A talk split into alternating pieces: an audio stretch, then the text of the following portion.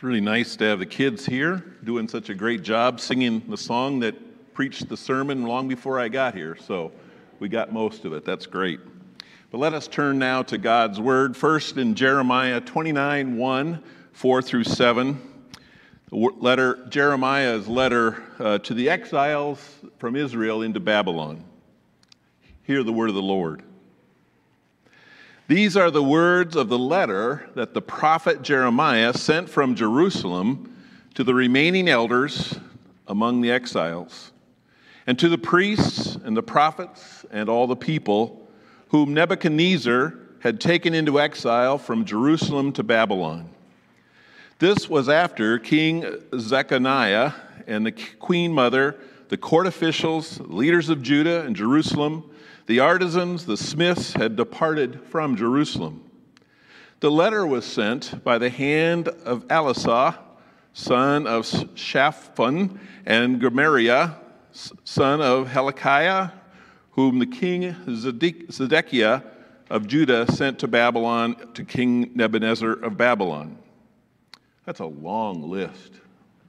They took everybody of any significance.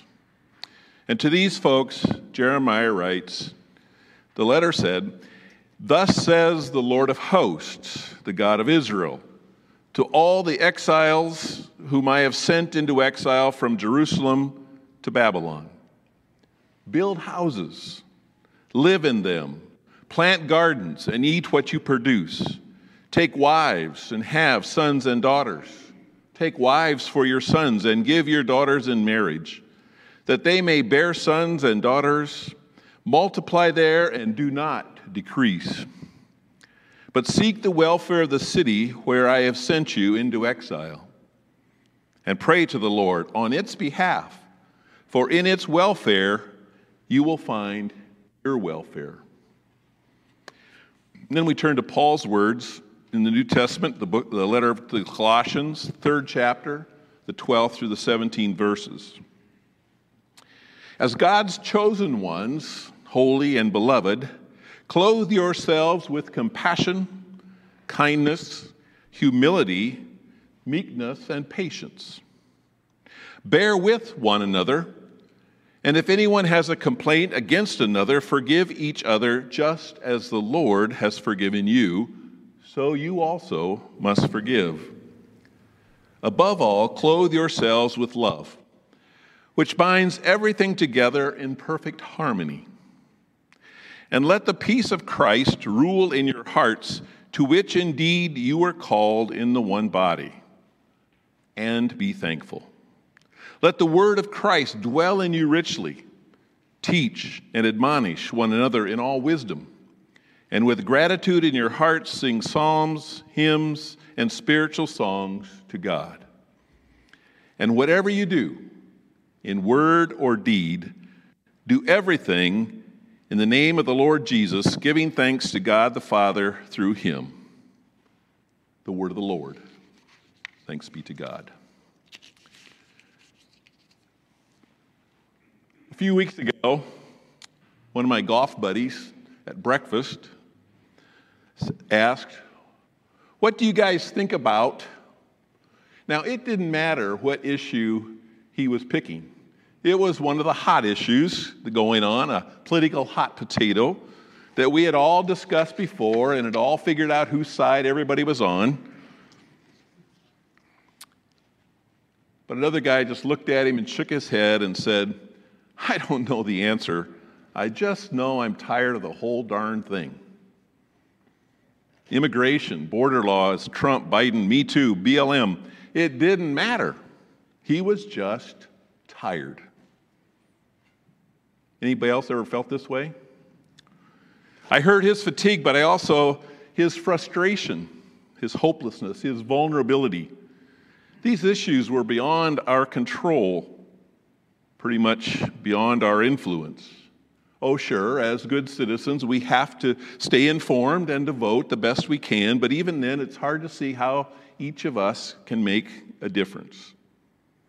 So, as a pastor, I have seen that level of being tired and frustrated over one church conflict or another over years and years and years. People want the church to be, no, they think the church should be a comfort zone, a place without conflict. But I argue that if there is any place for people to discuss differences, it is as a part of the church of Jesus Christ. Conflict is one of the few constants in our lives. There's no way to avoid it. We're all different. We have different beliefs, passions, and persuasions. Put us together in a group, and there will be conflict. And more important, the issue, the deeper held the conflict. I've actually heard some of the conflict this church has been going through the last few months. Uh, I, I, have no idea what the solution is. I have no idea uh, what all the sides are. But as a veteran pastor, I would like to at least offer a way forward. You see, it is an illusion to think that there will be no conflict in the church. Especially as we come out of this COVID shutdown, people are already tired. Nerves are frayed. And that's even before we get to the issue. As the restrictions start lifting, the church needs to make a lot of choices and decisions. Choices about issues we've never even had to think about before physical safety, emotional challenges, financial stress, and all the disagreements that go with making those kind of decisions. But in many ways, we as Christians have been given a once in a lifetime opportunity to show who we really are as God's people. Can we stand up to our fear, risk our own well being, and give ourselves away for others? You see, the goal is not to stay safe and avoid conflict. It must always be are we being faithful disciples as we move forward? Can we grow in faith? And can we help others grow in theirs? God will reward our faithful efforts, even if that comes at the cost of leaving our comfort zone and dealing with competing points of view. Conflict well done leads to progress, growth, and spiritual maturity. Oh, it's hard. It's challenging. And if biblically anyone knows about hard, frustrating times, it's Jeremiah. The mighty Babylons had come into Judah and cut down the opposition like dry grass under the mower. The Babylons had seized Jerusalem, destroyed the temple, marched all the leaders and key people in the society across 500 miles of desert into exile in Babylon.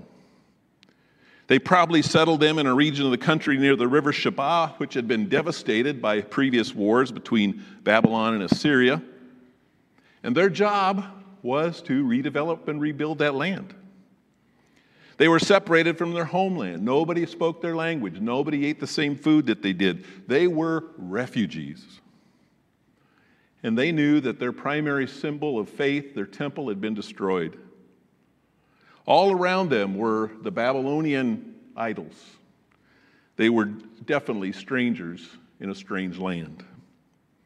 Now, some of the false prophets that went with them into exile, they spoke an easy, popular, don't unpack the Samsonite. The Lord's going to come. The exile will soon be over. But Jeremiah, lonely, back in Jerusalem, heard a different word. And he sent his people with this message God's word to them You have a future. And it continues to be under our Lord's providential love and care, but your future is now in Babylon for some time. So, build houses plant gardens, take wives, have sons and daughters, multiply there. Seek the welfare of the city where I have placed you, and pray for the Lord on its behalf. For in its welfare, you will find your welfare. Basically, Jeremiah was saying, don't yearn for what you had, but pray for and do the ministry that is in front of you. Seek the welfare of the people around you. Work for the spiritual growth of those in front of you, especially those who oppress you and with whom you disagree. And it seems like Jesus said pretty much the same things in turning the other cheek, loving your enemies. Why? Why would he do that? Why can't we fight back? Why can't we get even? Why can't we show them who's boss? Well, in Israel's case, they weren't boss, they'd been conquered. But even so, Jesus said, That is not my way. Your oppressors aren't in charge of you, God is. This is a new reality you face. The question is will you remain faithful even now? God in Christ calls us to love and forgive one another, even though, or perhaps because of, our life experience being exactly the opposite. Jesus said, This is not my way. In Matthew 27 26 to 27, Jesus says to his disciples, It will not be so among you, but whoever wishes to be great among you must be your servant. And whoever wishes to be first among you must be your slave. Just as the Son of Man came not to be served, but to serve and to give his life as a ransom for many. This is the great mystery of forgiveness. We don't know how it works, it doesn't make sense. A problem is something we can solve, but a mystery is something that we can only ponder, strive for, and perhaps celebrate once in a while when it happens. But when we can gain an attitude and a lifestyle of forgiveness, it shows that we have truly matured as Christians. The issues facing our world are serious, crucial, incredibly complex, and they are strongly held, even polarizing views on all sides. Many have to do with the essence of what we believe and who we are as a people. They will surely cause division, conflict, and anger. And our task as Christians is to stand a little bit above that and embrace those deep feelings as part of our ministry. We have a ministry of forgiveness. It is our calling to enter into the conflict and to help people come at least peaceful separation. In our text this morning, Paul devotes an awful lot of time to loving those with whom we disagree, even those we despise. The essence of his argument is that we are to serve one another as Christ has served us. We are to seek the spiritual growth and discipleship of all the people around us, even those with whom we disagree. First and foremost, as Christians, we are given the gift of being able to forgive. Now, I have to be honest here. We don't usually want to forgive. Forgiveness does not come naturally to us. One of the hardest spiritual growth steps to, we have to face is learning to forgive. It takes humility, not our strongest suit, spiritual discipline, and most of all, the ability to forgive oneself first. How to forgive is not a set of steps that we can follow one, two, three, and get to forgiveness. Rather, it is a spiritual discipline and takes practice. And like all spiritual practices, it stays a mystery. So, as Christians, we are giving this ministry of forgiveness. At baptism, we say that we die to sin and are risen to new life in Christ, and that new life is what frees us to forgive others. We are made a new creation so that we can create the new creation of God's world among us as people. Baptism is much more than a joyous family celebration. It's a moment of transformation that guides each and every step of our lives if we take it seriously. And at communion, we pour the cup and say, Drink, this is my blood poured out for you for the forgiveness of sins. Do we believe this? If so, then we have been cleansed from sin. I just heard a great song about that. And it sets us free then to forgive others. We don't deserve it. We can't understand it. But we seek it as we strive to give it to others. And like any other skill, it just takes time and energy and practice. It's important to say that forgiveness is not giving in. Forgiveness is having the courage to set aside our anger, our hurt, our fear, to confront another person with their bad, hurtful acts, with truth telling, and offer reconciliation. The process of forgiveness is a chance to make amends and a way forward in a relationship. It is up to the other person, of course, to accept or reject our forgiveness, but we are set free by our forgiveness and able to move forward unburdened by guilt, by anger or fear. We are given the gift to be able to do what God did for us. And if that's not a mystery, I don't know what is. Let me also clarify something else about forgiveness. It is not a compromise of morality. Don't think that God's confused moral clarity with moral responsibility, with grace and forgiveness. God's justice ensures that the murderer will not get away with murder, the sex offender will not get away with molestation. Forgiveness is not a violation of justice, but, but rather the completion of justice. So I have an easy question. How does the church do this? Again, there's no easy answer or quick solution, but I've heard of several churches that have those kind of things, the Me Too and Black Lives Matter. Me Too, the powerful and wealthy men were being accused every single day about abuses of power over women. And churches realized that perhaps the men in their church had been also abusive. Women started come forward with their stories of hurt and shame, their emotional wounds and scars. So they needed a way to address this. And they followed these general rules. First, they created a safe place for learning together.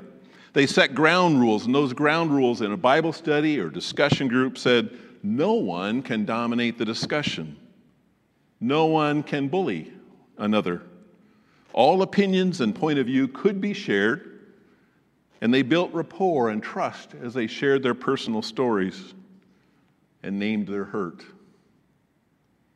The ground rules also insisted that they learn to be okay with discomfort.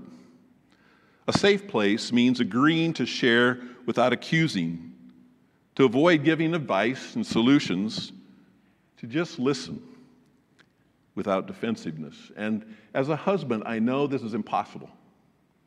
Kathy's always saying, when I want a husband, I get a pastor. When I want a pastor, I get a husband. We have to learn to not be defensive, to just listen, not try to solve their problems, but to listen to their inner hurt. We also can't uh, rush to judgment, but rather wait and help that person come to what they need for a solution. And anger is part of that discussion. When someone is hurt or humiliated or violated, they're angry. Of course they are. And so should the community be around them.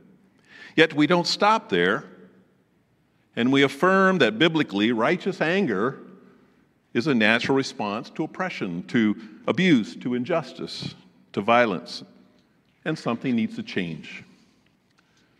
Ideally, there's a wonderful time of confession and forgiveness, but that doesn't always happen.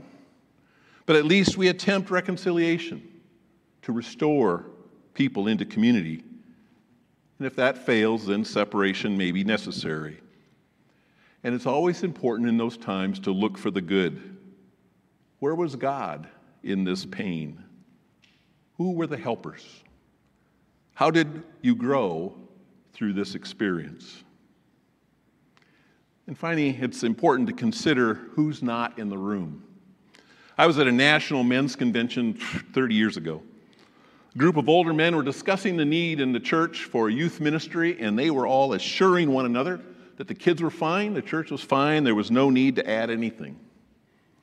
And we had one lone teenager at the room, and after enough, he got fed up and he stood up and told us they were wrong. Kids were hurting. Kids needed a place to connect. They needed to feel a part of the church, and right now they weren't. See, the older men, I can't imagine why men would do that. But they failed to realize they weren't listening to the ones with the problem.